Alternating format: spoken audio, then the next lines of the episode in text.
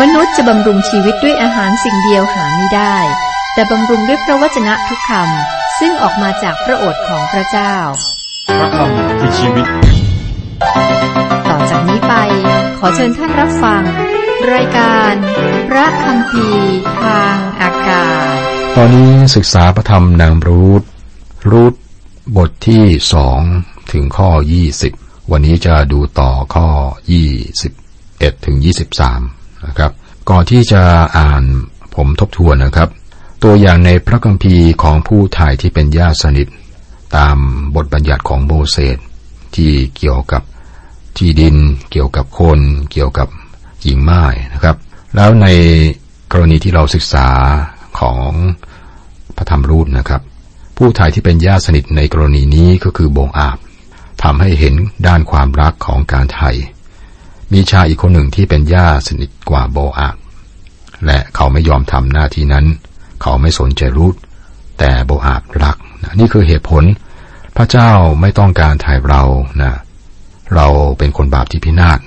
ถ้าพระองค์ไม่ถ่ายเรา พระองค์ก็สามารถเป็นพระเจ้าที่ยุติธรรมและบริสุทธิ์ได้ แต่มาอย่างนั้น พระเจ้ารัก แล้วก็ถ่ายเราโดยองค์พระคริสต์นะครับ ในหนังสือรูท ทำให้เห็นเรื่องนี้จากตัวอย่างของรูทซึ่งเป็นหญิงต่างชาติจากโมอับ และก็โบอาสคนยิวในแผ่นดินอิสราเอลข้อ 21 ถึง 23สามข้อสุดท้ายของบทที่สองรู้ชาวโมอับกล่าวว่านอกจากนั้น เขายังพูดกับฉันว่าเจ้าจงอยู่ใกล้ๆ คนใช้หนุ่มของฉันจนกว่าเขาจะเกี่ยวข้าวของฉันเสร็จ นาโอมีพูดกับรูธบุตรสะพายว่า ดีแล้วลูกของแม่เอ๋ย ที่เจ้าจะไปทำงานกับสาวใช้ของเขา เกรงว่าถ้าเจ้าไปในนาอื่น จะถูกเขารบกวน ดังนั้นนางจึงอยู่ใกล้ๆสาวใช้ของโบอาดที่โหเก็บข้าวตกจนสิ้นฤดูเกี่ยว ข้าวบารีและข้าวสารี และนางก็อาศัยอยู่กับแม่ผัว เวลาที่เก็บเกี่ยวนี้นะครับ ประมาณหกสัปดาห์ ทุกบ่ายตลอดหกสัปดาห์นั้น ก็จะพบกับโบอาบนะรูทถ้าเราอ่านนะนึกภาพออก โบอาบก็รักสนใจในตัวรูทแน่ใจว่านะครับ นาโอมีมองจากหน้าต่างและเห็นพวกเขาเดินกลับบ้านมาทุกบ่าย เธอรู้ว่าต้องทำบางสิ่ง เพราะว่ารูทมีฐานะที่ไม่เหมือนใครโบอาบรักรูทและต้องการไถ่เธอ เป็นเรื่องอัศจรรย์มากที่ผู้เชื่อศรัทธาในองค์พระคริสต์มีพระผู้ช่วยให้รอดที่รักรักเรานะครับ เมื่อสองพันปีที่ผ่านมาองค์พระคริสต์ได้ประสูติแล้วก็ สิ้นประชนบนไม้กางเขนเพื่อถ่ายบาปมนุษย์ บทที่สามหัวเรื่องหลักบนลานนวดข้าวของโบอาสบทนี้ก็เป็นเหตุการณ์บนลานนวดข้าวของโบอาสแน่นอนว่ารูปไม่อ้างสิทธิ์ในสิ่งที่เธอมีสิทธิ์ นาโอมีจึงแทรกแซงนะครับ นาโอมีก็เป็นแม่สื่อ รูทอยู่ในฐานะที่ไม่ธรรมดาที่สุดและการที่จะเข้าใจเรื่องที่เกิดขึ้นในบทนี้ครับเราต้องเข้าใจสิ่งที่แปลก ประการที่สามในบัญญัติของโมเสสและยังต้องเข้าใจรานนวดข้าวในสมัยนั้น และความสำคัญด้วยของรานนวดข้าวนะครับ ถ้าพี่น้องอยู่ด้วยกันและคนหนึ่งตายเสีย หามีบุตรชายไม่ภรรยาของผู้ที่ตายนั้นจะออกไปเป็นภรรยาของคนนอกไม่ได้ ให้พี่น้องของสามีนางเข้าไปหานาง และรับหญิงนั้นมาเป็นภรรยา และทำหน้าที่ของสามีแก่นาง บุตรหัวปีที่เกิดมากับหญิงคนนั้น ให้สืบชื่อพี่น้องของคนที่ตายไปนั้น เพื่อชื่อของเขาจะไม่ได้ลบไปจากอิสราเอล ถ้าชายคนนั้นไม่ประสงค์จะรับภรรยาของพี่น้องของเขา ก็ให้ภรรยาของพี่น้องของเขาไปหาพวกผู้ใหญ่ที่ประตูเมือง และกล่าวว่า พี่น้องของสามีดิฉันไม่ยอมสืบชื่อของพี่น้องของเขาในอิสราเอล เขาไม่ยอมรับหน้าที่ของสามีของดิฉัน และพวกผู้ใหญ่ของเมืองนั้นจะเรียกชายคนนั้นมา พูดกับเขา ถ้าเขายังยืนยันโดยกล่าวว่าข้าพเจ้าไม่ประสงค์จะรับนาง แล้วนางนั้นจะเข้าไปใกล้ชายคนนั้นต่อหน้าพวกผู้ใหญ่ ดึงเอารองเท้าของชายคนนั้นออกมาข้างหนึ่ง และถมน้ำลายรดหน้าชายนั้น แล้วกล่าวว่าเลิกกันทีกับผู้ชายที่ไม่ยอมสร้างครอบครัวของพี่น้องของตน ข้อความนี้ครับจากพระธรรมเฉลยธรรมบัญญัติบทที่ 25 ข้อ 5 ถึงข้อ 9 นี่เป็นบัญญัติที่แปลกครับ หนังสือนางรูธเป็นที่เดียวในพระคัมภีร์ที่เราเห็นเรื่องนี้ และคงจะใช้ได้หลายครั้ง เพราะว่ามันใช้ เมื่อชายคนหนึ่งเสียชีวิตโดยที่ไม่มีลูก สิ่งนี้ทำให้พี่น้องนะต้องคอยดูแลกัน คอยดูว่าใครจะแต่งงานกับใครนะเผื่อว่าหากมีอะไรเกิดขึ้น กับคนหนึ่งคนใด อีกคนจะได้ร่วมรับผิดชอบด้วย นี่ครับทำให้ครอบครัวได้ใกล้ชิดกัน บัญญัติของพระเจ้าข้อนี้เป็นการจัดเตรียมของพระองค์ และมีเป้าหมายสองประการครับ ประการแรกคือว่าพระเจ้าต้องการปกป้องสตรี ถ้าสามีของเธอเสียชีวิต และทิ้งเธอไว้กับทุ่งนาสวนองุ่นและฝูงแกะ เธอจะลำบากครับ ดังนั้นภรรยาสามารถอ้างสิทธิ์เหนือพี่น้องหรือญาติสนิทในทันที และเขาต้องตัดสินใจตามธรรมบัญญัติ ธรรมบัญญัติต้องการคุ้มครองสตรี เหตุผลประการที่สองครับสำหรับบัญญัติข้อนี้คือว่าพระเจ้าต้องการปกป้องสิทธิ์เหนือที่ดิน พระองค์ไม่เพียงแต่ประทานที่ดินแก่อิสราเอล พระองค์ไม่ได้ พียงแต่ประทานที่ดินให้กับแต่ละเผ่า อิสราเอลมีสิบสองเผ่าครับ แต่พระองค์ยังประทานที่ดินแก่แต่ละครอบครัวด้วย แต่ละครอบครัวมีที่ดินของตน ครอบครัวสามารถเสียที่ดินไปได้ แต่ในปีเสียงเขาสัตว์ มันจะกลับมาเป็นของเจ้าของเดิม อย่างไรก็ตามครับ แม่ไม้อาจจะไปแต่งงานกับคนแปลกหน้า ซึ่งจะมีสิทธิ์เหนือที่ดินนั้น พระเจ้าปกป้องที่ดินญาติสนิท ต้องเป็นผู้ที่แต่งงานกับเธอเพื่อให้สามารถรักษาแผ่นดินไว้ในประเทศ และในเผ่าและในครอบครัว นี่แปลกสำหรับเรามากครับ แต่ว่าใช้ได้ดีในประเทศอิสราเอล ในกรณีของนางรุธเธอเป็นแม่ไม้ที่ไม่มีลูก และที่ดินซึ่งเป็นสามีของเธอได้สูญเสียไปแล้ว เพราะว่าเธอและนาโอมียากจน รูธมีสิทธิ์อันชอบธรรมที่จะอ้างสิทธิ์เหนือโบอาดเพราะว่าท่านเป็นญาติสนิท และนาโอมีก็บอกว่าอย่างนั้นด้วยนะฮะว่าโบอาเนี่ยเป็นผู้ถ่ายที่เป็นญาติสนิท แต่ว่าโบอาบก็ไม่ได้ทำอย่างนั้น เพราะว่ามีญาติสนิทอีกคนหนึ่งที่มีสิทธิ์ก่อน ดังนั้นรูธเป็นฝ่ายอ้างสิทธิ์ เธออ้างสิทธิ์ให้ท่านเป็นสามี โบอาบไม่ทราบว่าเธอจะอ้างสิทธิ์คนไหน ดังนั้นครับโบอาบต้องคอยจนกว่ารูธอ้างสิทธิ์ เพราะว่ารูธไม่ได้ทำอะไร นาโอมีจึงบอกรูธว่าเจ้าต้องให้ชายคนนี้รู้ว่า เจ้าต้องการให้เขาเป็นผู้ไทยที่เป็นญาติสนิท เราจะเห็นขั้นตอนที่แปลกมากนะครับ ก่อนที่จะเข้าใจเหตุการณ์นี้ เราต้องเข้าใจลานนวดข้าวในสมัยนั้นก่อน พระเจ้าจะเตรียมอย่างอัศจรรย์สำหรับคนเหล่านี้ เนื่องจากว่าพวกเขาเป็นเกษตรกร บัญญัติหลายข้อเกี่ยวข้องกับเกษตรกรรม บัญญัติของโมเสสไม่ใช่สำหรับคนอิสราเอลเท่านั้นนะครับ แต่สำหรับที่ดินด้วย ในสมัยนั้น โดยทั่วไปลานนวดข้าวตั้งอยู่บนยอดเขา เพื่อรับลม ซึ่งจะพัดแกรบไป มันตรงกันข้ามกับบ่อย่ำองุ่น บ่อย่ำองุ่นกับอยู่เชิงเขา เพราะว่าง่ายกว่าที่จะแบกองุ่นนะออยู่ที่เนินเขาไม่ต้องแบกขึ้นเขา เราคงจำได้นะครับ ในหนังสือผู้วินิจฉัยกีเดโอนนวดข้าวในบ่อย่ำองุ่น เหตุผลคือว่าท่านต้องการซ่อนจากคนมีเดียนซึ่งมาปล้นคนอิสราเอล เรื่องของรูธคงจะเกิดขึ้นในสมัยที่คนอิสราเอลกลับมาหาพระเจ้า เมื่อนาโอมียังอยู่ในแผ่นดินโมอับ เธอได้ยินว่าการการการดานอาหารได้สิ้นสุดแล้ว อิสราเอลคงจะกลับมาสู่ช่วงที่สงบสุข และลานนวดข้าวก็อยู่ในที่ที่เหมาะสม คืออยู่บนยอดเขา ให้เราดูอ่าลานนวดข้าวนะครับลานนวดข้าว เป็นดินเหนียว อัดแน่น เพื่อให้พื้นเรียบ ปกติจะเป็น รูปวงกลม โดยมีหินวางล้อมรอบ เมื่อข้าวถูกเกี่ยวแล้วนะครับ ก็นำมาที่ลานนวดข้าว ในตอนเย็นลมก็จะพัดขึ้นเขามา มันก็จะพัดนะจนมืดแล้วครับ และบางทีอาจจะเที่ยงคืน พวกเขาก็จะนวดข้าวตราบเท่าที่มีลมพัด ฟ้อนข้าวก็จะถูกวางกระจายออก แล้วก็ตามด้วยไม้โดยใช้วัวเนี่ยลาก แล้วก็จะโยนเมล็ดขึ้นไปในอากาศ ลมก็พัดเอาแกรบไป ข้าวสารก็ตกลงมาบนลานนวด เขาจะทำอย่างนี้ครับจนกว่าลมจะหยุดพัด ไม่ว่าจะเป็นเวลาใดก็ตาม แล้วเขาก็จะมีการฉลองทางศาสนา ฤดูนี้ครับ ทั้งครอบครัวจะมากันหมด และนอนอยู่ที่รอบลานนวดข้าว ซึ่งก็คือมีคนมากที่นั่น หลังจากงานเลี้ยงเสร็จแล้วผู้ชายก็จะนอนรอบกองข้าวสาร เนื่องจากว่าลานนวดข้าวเป็นวงกลมนะครับ พวกเขาก็จะนอนเอาหัวติดกับกองข้าว และเอาเท้าชี้ออกไป พวกเขานอนแบบนี้เพื่อปกป้องการปล้นหรือว่าขโมยนะครับ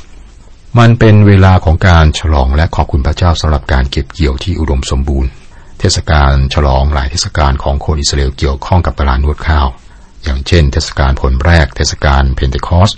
พวกเขาจะร้องเพลงสดุดีสรรเสริญพระเจ้าสำหรับการเก็บเกี่ยวที่มากมาย ก็นึกภาพตาม พวกเขาอยู่บนภูเขา มองขึ้นไปบนฟ้าแล้วก็ร้องเพลง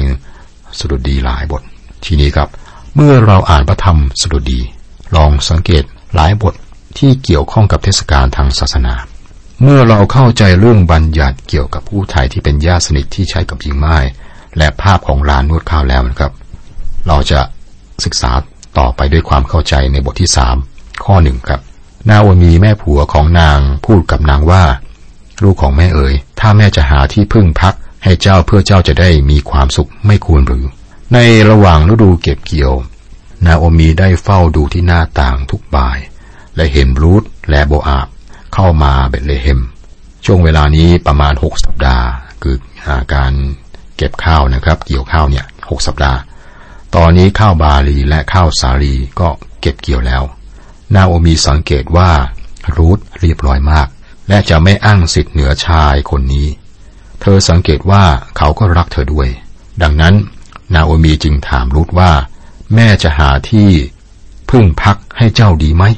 และที่พึ่งนั้นคือการแต่งงาน ตอนแรกครับ เธอส่งเสริมให้ลูกสะพ้ายของเธออยู่ในประเทศโมอับแล้วไปแต่งงานนะมีครอบครัวที่นั่น ตอนนี้ครับ เธอบอกว่า เธอจะหาที่พึ่งให้แก่ลูกข้อสองโบอาบผู้ที่เจ้าไปกับพวกสาวใช้ของเขานั้นเป็นญาติของเราไม่ใช่หรือ ดูสิคืนวันนี้ เขาจะซัดข้าวบาลีที่ลานนวดข้าว นาโอมีบอกนะโบอาบเป็นผู้ไทยที่เป็นญาติสนิท รูทเนี่ยมีสิทธิ์เหนือเขานะฮะเพราะว่าเป็นญาตินะครับ ที่จริงรูทต้องอ้างสิทธิ์ว่าเขาเป็นผู้ไทยที่เป็นญาติสนิท แม่ต้องการให้เจ้าไปที่ลานนวดข้าวคืนนี้ และให้เขารู้ด้วย ข้อสามจงอาบน้ำทาน้ำมัน สวมเครื่องแต่งกาย แล้วลงไปลงไปที่ลานนวดข้าว แต่อย่าให้ท่านเห็นตัว จนกว่าท่านจะรับประทานและดื่มเสร็จแล้ว เธอบอกรุธให้คอยจนกว่าพิธีทางศาสนาเสร็จก่อน นาโอมีก็บอกว่ารุธนะขึ้นไปอยู่กับนะเจ้านะใช้สิทธิ์ให้ชายคนนั้นเป็นผู้ไทยที่เป็นญาติสนิทหรือไม่ เพราะว่ารุธไม่ได้ทำอะไรเพื่ออ้างสิทธิ์ในตัวโบอาบ ทั้งที่ตามบทบัญญัติโมเสสทำได้ครับ ดังนั้นนาโอมีจึงให้คำสั่งที่เจาะจงมากแก่รูธนาโอมีบอกให้ทำสี่อย่างสี่อย่างนี้ก็ผมคิดว่านี่คือภาพของคนบาปซึ่งมหาพระคริสต์ มีสี่ขั้นตอนที่สำคัญสำหรับคนบาป สิ่งแรกครับ อาบน้ำอาบน้ำถ้าเรามาหาพระองค์ครับ ต้องอาบน้ำอาบน้ำคือชำระสิ่งที่มันไม่สะอาดนะฮะให้สะอาดพระพระเยซูช่วยเราให้รอดไม่ใช่ด้วยการกระทำที่ชอบธรรมของเราเอง แต่พระองค์ทรงพระกรุณาชำระให้เรามีใจบังเกิดใหม่ และทรงสร้างเราขึ้นมาใหม่โดยพระวิญญาณบริสุทธิ์ ติดตัดบทที่สามข้อห้านั่นคือเหตุผลที่ องค์พระคริสต์ตรัสกับนิโคเดมัสว่าท่านอาจจะคิดว่าท่านเป็นนักศาสนาที่ดี แต่ท่านต้องอาบน้ำฝ่ายวิญญาณ ท่านต้องได้รับการชำระด้วยการบังเกิดใหม่ ท่านต้องบังเกิดใหม่นะคำตรัสของพระเยซูกับนิโคเดมัสในยอห์นบทที่สามข้อเจ็ดนะครับ ใครจะเหมาะสำหรับสวรรค์นะคนนั้นต้องบังเกิดใหม่ ต้องมีชีวิตใหม่ เรื่องที่สองครับที่นาโอมีบอกรูธให้ทำคือทาน้ำมัน สิ่งแรกคืออาบน้ำนะครับ สิ่งที่สองคือทาน้ำมัน หลังจากที่สามีคนแรกของรูธได้เสียชีวิต เธอก็ไม่ได้ทำตัวให้น่าสนใจอีกเรียกว่าปล่อยเนื้อปล่อยตัว แต่ก็ยังสวยนะ ตอนนี้ครับนาโอมีเห็นว่ามีคนสนใจรูธเธอจึงบอกให้รูธทาน้ำมัน ก็คงจะแบบสมัยนี้คงจะบำรุงผิวอะไรให้ดูสวยนะแต่งเนื้อแต่งตัวทำผมอะไรให้เรียบร้อยนะครับ อย่างนั้นนะครับ เรื่องนี้มีบทเรียนฝ่ายจิตวิญญาณนะครับ ประสบการณ์ของคริสเตียน เมื่อเริ่มต้นเชื่อศรัทธาในพระเจ้าเนี่ย ถ้าเปรียบเหมือนคนเกิดมาก็เป็นทารก แต่เราเติบโตขึ้นเหมือนเด็กทารก เติบโตเป็นผู้ใหญ่ครับ ต้องได้รับอาหารฝ่ายจิตวิญญาณ ได้รับการเจิมด้วยพระวิญญาณบริสุทธิ์ท่านยอนบอกไว้ในหนึ่งยอนบทที่สองข้อยี่สิบว่า และท่านทั้งหลายได้รับการทรงเจิมจากพระองค์ผู้บริสุทธิ์แล้ว และท่านทุกคนมีความรู้ พระวิญญาณของพระเจ้าเป็นผู้ที่สอนความจริงทั้งมวลให้แก่ผู้เชื่อศรัทธา เราทุกคนต้องการการสอนของพระวิญญาณของพระเจ้า นี่เป็นวิธีเดียวที่เราจะเข้าใจพระคัมภีร์ พระวิญญาณของพระเจ้าต้องสอนเราอยู่ในใจ นั่นคือความจริงที่ถูกละเลยในปัจจุบัน หลายคนไม่เข้าใจพระคัมภีร์นะโดยใช้สติปัญญาแบบมนุษย์นะครับ ต้องใช้จิตวิญญาณ โดยเฉพาะวิญญาณของพระเจ้า ในพระธรรมหนึ่งโครินบทที่ สองข้อเก้าข้อสิบบอกว่า ดังที่มีเขียนไว้ในพระคัมภีร์ที่ว่า สิ่งที่ตาไม่เห็นหูไม่ได้ยิน และสิ่งที่มนุษย์คิดไม่ถึง คือสิ่งที่พระเจ้าได้ทรงจัดเตรียมไว้สำหรับคนที่รักพระองค์พระเจ้าได้ทรงสำแดงสิ่งเหล่านั้นแก่ทางแก่เราทางพระวิญญาณ พระวิญญาณของพระเจ้าสอนเราและนำเราสู่ความจริงทั้งมวล นี่เป็นเรื่องจำเป็นอย่างแท้จริงที่พระวิญญาณต้องเป็นอาจารย์สอนเรา ใน หนึ่งยอนบทที่สองข้อยี่สิบเจ็ดและฝ่ายท่านทั้งหลายการเจิม ซึ่งท่านทั้งหลายได้รับจากพระองค์นั้นดำรงอยู่กับท่าน และไม่จำเป็นต้องมีใครสอนท่านทั้งหลาย เพราะว่าการเจิมนั้นได้สอนท่านให้รู้ทุกสิ่งและเป็นความจริงและไม่ใช่ความเท็จ การเจิมนั้นสอนท่านทั้งหลายแล้วแล้วอย่างใด ท่านจงตั้งมั่นคงอยู่กับพระองค์อย่างนั้นไม่ได้หมายความว่าเราต้องดูหมิ่นการเรียนรู้ของมนุษย์ หรืออาจารย์ที่เป็นมนุษย์นะฮะเราได้รับประโยชน์จากจากสิ่งที่เราได้รับ จากคนของพระเจ้าในอดีต ซึ่งพระวิญญาณของพระเจ้าได้สอนพวกเขานะพระเจ้าประทานอาจารย์ให้คริสตจักรในปัจจุบัน แม้แต่อาจารย์และความรู้ทั้งหมดในอดีตก็ไม่สามารถให้ความเข้าใจแก่เราได้ครับ เว้นแต่พระวิญญาณของพระเจ้าเป็นอาจารย์ของเรา ประการที่สามครับสำหรับรู้คือสวมเครื่องแต่งกาย สวมเครื่องแต่งกายสำหรับผู้เชื่อนะครับ เมื่อมาหาพระผู้ไทยต้องรับพระองค์เป็นพระผู้ช่วยให้รอด ระองค์ทรงเป็นความชอบธรรมไม่เพียงแต่ลบบาปของเรา พระองค์ไม่เพียงแต่ทำให้เราบังเกิดใหม่ และทำให้เราเป็นลูกของพระเจ้า แต่พระองค์ทรงประทานความชอบธรรมของพระองค์ให้แก่เรา ที่จริงครับมันเป็นเสื้อแห่งความชอบธรรม พระธรรมโรมบทที่สามข้อยี่สิบสองได้บรรยายอย่างยอดเยี่ยมนะครับคือ คือความชอบธรรมของพระเจ้าซึ่งทรงประทานโดยความเชื่อในพระเยซูคริสต์แก่ทุกคนที่เชื่อ เพราะว่าคนทั้งหลายไม่ต่างกัน อาจารย์ปรบอกถึงสิ่งนี้เหมือนกับเสื้อผ้านะซึ่งลงมาปกคลุมคนบาป เพื่อว่าพระเจ้าเห็นเราในพระคิดและความชอบธรรมของพระองค์กลายเป็นความชอบธรรมของเรา เรายืนอยู่ต่อพระพักพระองค์เป็นที่ยอมรับในพระคิดนี่คือเสื้อคลุมแห่งความชอบธรรมที่มีอยู่ในปัจจุบัน สิ่งที่สี่ที่นาอูมีบอกให้รู้ธรรมคือ ลงไปที่ลานนวดข้าว ให้โบอาบรู้ว่าเธอต้องการอ้างสิทธิ์ ให้ท่านเป็นผู้ไถ่ที่เป็นญาติสนิท นี่คือสี่ลำดับขั้นที่นามีบอกรูทให้ทำเปรียบ เป็นบทเรียนด้านจิตวิญญาณก็มีอยู่สี่เรื่องด้วยกัน